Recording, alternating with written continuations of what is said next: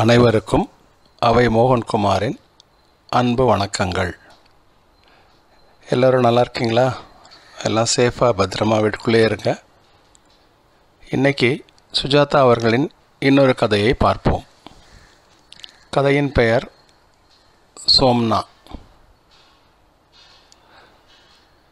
சோம்னா என்றால் என்ன என்று கேட்டவன் சிதம்பரம். சோம்னா பலிசம் என்றேன் நான். அப்படியென்றால் என்ன என்றான் சிதம்பரம். சரியாக அர்த்தம் சொல்கிறேன் என்று சேம்பர்ஸ் அகராதியை புரட்டி சோம்னாபலிசம் தூக்கத்தில் நடப்பது. ஒருவித தன்னியக்க நிலையில் செய்த காரியங்கள் நினைவில் நில்லாத நிலை என்று நிமிர்ந்தேன். என் கம்ப்ளைண்ட் அது இல்லை என்றான் சிதம்பரம். எனக்கு எல்லாம் நினைவில் இருக்கிறது. உன் கம்ப்ளைண்ட் என்ன? என்றேன். கனவுகள். ஓ சொப்னாவஸ்தையா? தளர்ச்சியடைந்து பலவீனமா?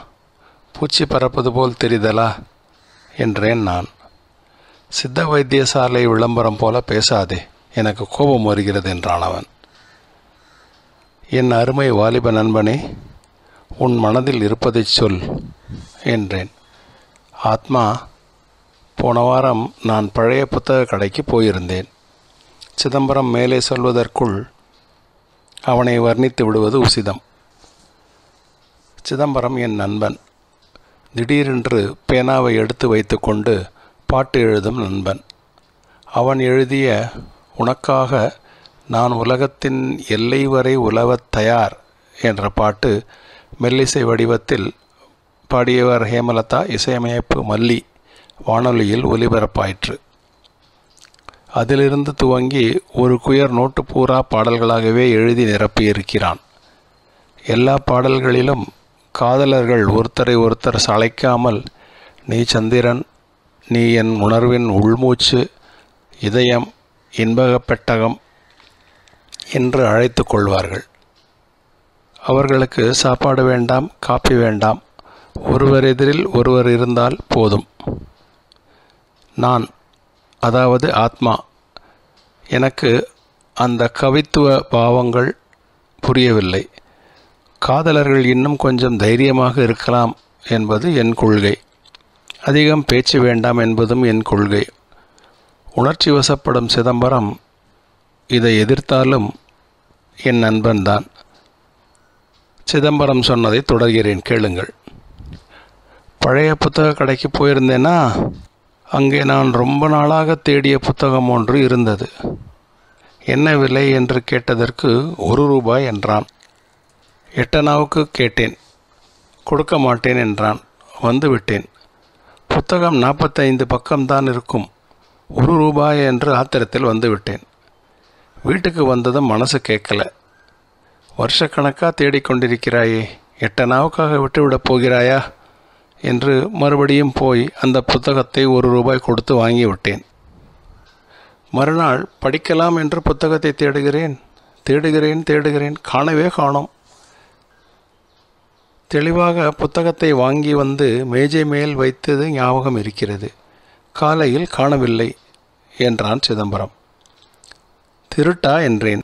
இல்லை கணா புத்தகத்தை எட்டனாவுக்கு கேட்டுவிட்டு திரும்பி வந்தது நிஜம். அதன் தொடர்ச்சியாக மறுபடி கடைக்கு போய் ஒரு ரூபாய் கொடுத்து புத்தகத்தை வாங்கினது கனவில். அது கனாவென்று தெரியாமல் அவ்வளவு நிஜமாக ஞாபகத்தில் பதிந்திருக்கிறது. கனவு எது நிஜம் எது என்று தெரியாமல் குழப்பம் ஏற்பட்டு விடுகிறது. அதுதான் என் கம்ப்ளைண்ட் என்றான் நிதானமாக சிதம்பரம். அதில் ஏதும் கஷ்டம் ஏற்படுகிறதா உனக்கு என்றேன் நான். சங்கடமான நிலைகள் ஏற்பட்டு விடுகின்றன. கனவில் போஸ்ட் பண்ணின லெட்டர் திருப்பி தந்த கடன்கள் எல்லாம் நினைவில் செல்லுபடியாவதில்லையே என்றான். வைதவே நீ எனக்கு அறுபது ரூபா கொடுக்க வேணும். கனவில் திருப்பி கொடுத்துட்டேன் என்று ஹராத்து பண்ணாதே. வாங்கினது டே லைட்டில் அப்போது மொச்சக்கொட்டை மாதிரி வீழ்ச்சிட்டு இருந்தாய் என்றேன் நான். நான் இதை சாக்காக வைத்துக்கொண்டு எல்லோரையும் ஏமாற்றுகிறேன் என்று நினைக்கிறாயா? என் நிலையில் நீ இல்லை. தர்ம சங்கடம் கனவும் நனவும் ரொம்ப இழைக்கிறது என்றான் சோகமாக. சோலைமலை இளவரசி என்றேன் நான். கால வித்தியாசம் இல்லையே. தின வாழ்க்கையில் நடப்பது போல் அப்படியே கனவில் தொடர்கிறது என்றான். ஃப்ராய்டு என்ன சொன்னார் தெரியுமா? என்றேன். அவன் ஆவலுடன் என்ன என்றான். என் பெயர் சிக்மன் ஃப்ராய்டு என்று என்றேன். விளையாடுகிறாய். நான் சீரியஸாக பேசுகிறேன். உன்னிடம் உபதேசம் கேட்க வந்தேன் பார் என்றான். உபதேசமா? கேள். கார்டினால் மாத்திரைகள் வாங்கிக்கொள். ஒன்று தூங்குவதற்கு முன் ஒன்று தூங்குவதற்கு முன் சாப்பிடு. பம்பரம் போல் தூங்குவாய். கனவில்லாமல் நிச்சலமாக என்றேன். நான் தூங்குவதில் ஒன்றும் குறைவில்லை. தூக்கம் நிறைய வருகிறது. கனவுகளைத்தான் தவிர்க்க முடியவில்லை. நான் அட்வைஸ் கேட்க வந்தது தூக்கத்திற்கல்ல. மற்றொரு விஷயத்தை பற்றி என் ஆபீஸில் ஒரு பெண் என்று இழுத்தான். நான் சரியாக உட்கார்ந்து கொண்டு சொல்லு சொல்லு என்றேன். அவள் பெயர் நிர்மலா. வெறும் நிர்மலாவா? என்றேன். நான் இங்கே உட்கார்ந்தால் என் எதிரில் பத்தடி தள்ளி உட்கார்ந்திருப்பார். டைப்ரைட்டருக்கு பின்னால். டைப்ரைட்டர் டக டக டக டக இதயம் படபடபட அவள் ஸ்பேஸ் பாரை அழுத்தும் போதெல்லாம் உன் இரத்த அழுத்தம் ஒரு இருபது பாயிண்ட் எம்புகிறதா என்று கேட்டேன். இல்லை என்றான். இல்லையா? அவளை நீ காதலிக்கவில்லையா? பார் ஆத்மா நானும் அவளும் ஓர் இரட்டை வாழ்க்கை வாழ்கிறோம். ஆபீஸில் சாதாரணமாக அளவாக பேசிக்கொண்டிருக்கிறோம். ஹெட்லர் கூப்பிடுகிறார். மேனேஜர் வர சொன்னார். பர்சீவுக்கு என்எஸ்ஆர் ஸ்பெல்லிங் இப்படி. ஆனால் கனவில் வேறு விதமாக பழகுகிறோம். வேறு விதமாக என்றால் கொஞ்சம் நெருக்கமாகவா என்று கேட்டேன். ஏறக்குறைய அவளாகத்தான் அன்று வந்தாள். சார் உங்கள் ப்ரொஃபைல் கொஞ்சம் சசி கபூர் மாதிரி இருக்கிறது என்றாள். அப்புறம் உங்களை பற்றி இன்னும் கொஞ்சம் தெரிந்து கொள்ள ஆவலாக இருக்கிறது என்றாள். ஒன்று செய்யுங்களேன். சஃபையர் தியேட்டரில் சந்திப்போம். இரண்டு டிக்கெட் வாங்கி வைத்திருங்கள். நாளை மாலை. என்று ரூபாய் கூட கொடுத்து விட்டு போனாள். நான் மறுநாள் இரண்டு டிக்கெட் வாங்கி வைத்துக்கொண்டு காத்திருந்தேன். காத்திருந்தேன். அவள் வரவே இல்லை. அவள் என்னுடன் வந்து பேசியதெல்லாம் கனவு. என்றான் சிதம்பரம். நீ பண்ணியது தப்பு. சஃபயர் தியேட்டருக்கு கனவில் சென்றிருந்தால் அவளை பிடித்திருக்கலாம். அவள் அங்கே காத்திருந்தாளோ என்னவோ? என்றேன். இல்லை. ஏனென்றால் அப்புறம் அவள் வராமலேயே இருந்ததற்கு வெள்ளமாக மன்னிப்பு கேட்டுக்கொண்டாள் சாயங்காலம் பீச்சுக்கு வரச் சொன்னாள் என்றான். நீ பீச்சுக்கு போனாயா? பீச்சில் காற்று வந்தது. அவள் வரவில்லை? ஆம் அவள் வரவில்லை என்றான் அவன். ட்ரிக்கி ஒன்று செய்யேன். காலை எழுந்ததும் ராத்திரி பார்த்த கனவை குறித்து வைத்துக்கொள்.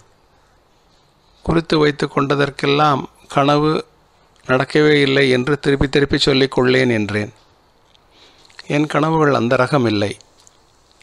என் கனவுகளில் நான் முழுசாக பூர்ணமாக ஃபிசிக்கலாக வாழ்கிறேன். என் கனவுகளில் இயற்கைக்கு விரோதமாக எதுவும் நடக்கிறதில்லை. ஆனால் எல்லோரும் நல்லவர்களாகவே இருக்கிறார்கள். பஸ்ஸில் இடம் கிடைக்கிறது. சிரித்துக்கொண்டு பதில் சொல்கிறார்கள். ரொம்ப சுகமாக இருக்கிறது. அப்புறம் அந்த ஞாபகங்கள் என் தின வாழ்க்கையில் ஞாபகங்களுடன் அவ்வளவு அழகாக இழைந்து விடுகின்றன. இரண்டு ஞாபகங்களையும் தனியாக பிரிக்க முடியவில்லை. நிர்மலாவுடன் நான் கனவில் சந்தித்து பேசும் பேச்சுக்களில் ஆதாரமான சிநேகிதத்தன்மையும் சுத்தமும் இருக்கின்றன. அவளை நான் தொடுவதில்லை என்றான் சிதம்பரம். இன்று ராத்திரி தொட்டுவிடு என்ன ஆனாலும் ஆகட்டும் என்றேன் நான். என் சோகம் என் நனவுகளின் குழப்பத்தால் இல்லை ஆத்மா. வேறு ஒரு விஷயத்தால் அவன் தன் கைக்குட்டையை எடுத்துக்கொண்டு முகத்தை துடைத்து கொண்டு சொன்னான் சென்ற மூன்று தினங்களாக நிர்மலா என்னுடன் பேசுவதில்லை. கனவிலா? என்று கேட்டேன். எனக்குத்தான் கனவு நனவு எல்லாம் கலந்திருக்கிறது என்று சொன்னேனே அதை பிரிக்கவும் நான் முற்படவில்லையே. பார் சாதாரணமாக தினமும் சந்திக்கும் வேளைகளில் அவள் வரவில்லை. அவள் வரவில்லை போல இருந்ததா? என்று கேட்டேன். அப்புறம் அவள் எனக்கு ஒரு கடிதம் எழுதியிருந்தாள். அருமையான கடிதம். அந்த கடிதத்தை தவற விட்டு விட்டேன் ரொம்ப தேடினேன். என்றான் சிதம்பரம். எப்படி கிடைக்கும்? என்றேன் நான். அந்த கடிதத்தின் வாக்கியங்கள் எனக்கு மனப்பாடமாகிவிட்டன. என் அன்புக்குரிய சிதம்பரம் அவர்களுக்கு நாம் சென்ற தினங்களாக சந்தித்து செலவழித்த இனிமையான கணங்களை என்னால் மறக்க முடியாது. உங்கள் மாதிரி நல்லவரை சந்திப்பது இனி எனக்கு சாத்தியமில்லை. நம் சந்திப்பு நம் சிநேகிதம் இயல்பாக திருமணத்தில் முடிந்திருக்க வேண்டும். அப்படி முடியாதபடி விதி தடை செய்துவிட்டது. என் விருப்பத்திற்கு எதிராக நான் செய்ய வேண்டிய கடமை ஒன்று இருக்கிறது. அந்த கடமைக்காக நான் ஒருவரை கட்டாயமாக திருமணம் செய்து கொள்ள வேண்டியிருக்கிறது. நான் உங்களுக்கு சொன்னபடி என் பெற்றோர்கள் ஏழைகள் என்னை படிக்க வைப்பதில் சிரமப்பட்டிருக்கிறார்கள். என் தந்தை நிறைய கடன்பட்டிருக்கிறார் அதனால் அவர் குமாஸ்தாவாக பணி செய்யும் அந்த பெரிய வீட்டில் நான் மருமகளாக போக வேண்டிய தேவையாக இருக்கிறது கடன் அடைபடுவதற்கு. என் தந்தை நிம்மதி உறுவதற்கு என்னை கேட்டு விலை பேசி என்னை மனம் புரிந்து கொள்ளப் போகிறவரை பற்றி நான் கேட்ட விவரங்கள் எனக்கு நிம்மதி தரவில்லை. ஆனால் ஒப்புக்கொண்டு விட்டேன் திருத்த முயற்சி செய்ய வேண்டும். உங்களைப் போன்ற நல்லவர்களின் ஆசையும் மன்னிப்பும் தேவை. பிரிகிறேன்.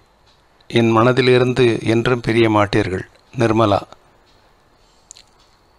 சிதம்பரம் கண் ஓரத்தை துடைத்து கொண்டான். ஆத்மா இந்த நூற்றாண்டில் பெண்ணை விலைக்கு வாங்குகிறார்களடா. அந்த கிராதகன் யார்? அவன் என் வாழ்வில் இருந்த ஒரே சந்தோஷத்தையும் விலை கொடுத்து வாங்கிச் செல்கிறான் என்றான் சோகமாக. கிராதகன்தான் என்றேன் நான். அவன் எங்கே கிராதகம் என்பது பற்றி சற்று குழப்பமாக இருந்தது. கனவிலா நனவிலா? அவனை நான் பார்க்க மிக முயன்று கொண்டிருந்தேன்.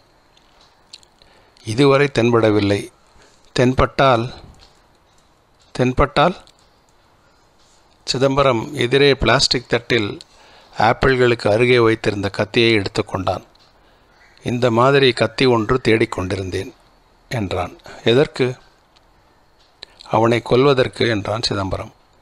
பையா டேக் இட் ஈஸி இதெல்லாம் நிஜமில்லையே என்றேன். என்னை பொறுத்தவரை எல்லாம் நிஜம் என்றான். ஹஹஹா என்றேன் நான்.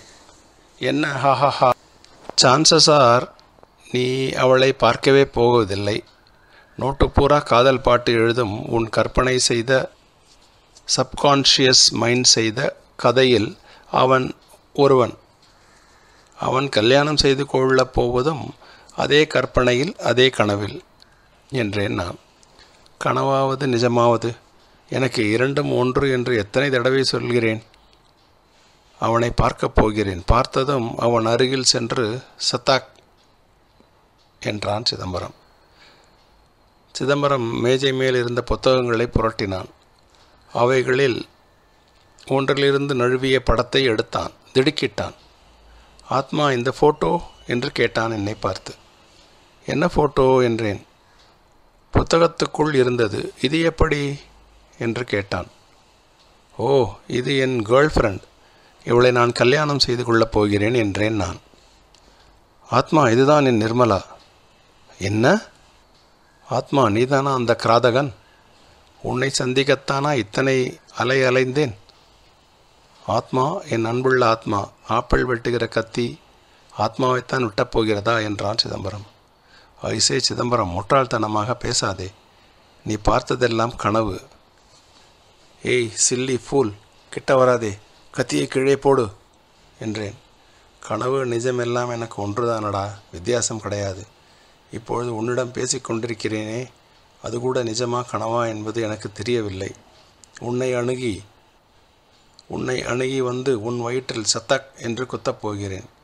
இது கூட கனவா நிஜமா என்று தெரியவில்லை என்றான். நேராக நான் சமாளிப்பதற்குள் என்மேல் பாய்ந்து அந்த கத்தியால் என் மார்பு எலும்புகளுக்கு சற்று கீழே குத்தினான். வலிக்கவே இல்லை. மீண்டும் அடுத்த வாரம். வேறொரு கதையுடன் சந்திப்போம். நன்றி. வணக்கம்.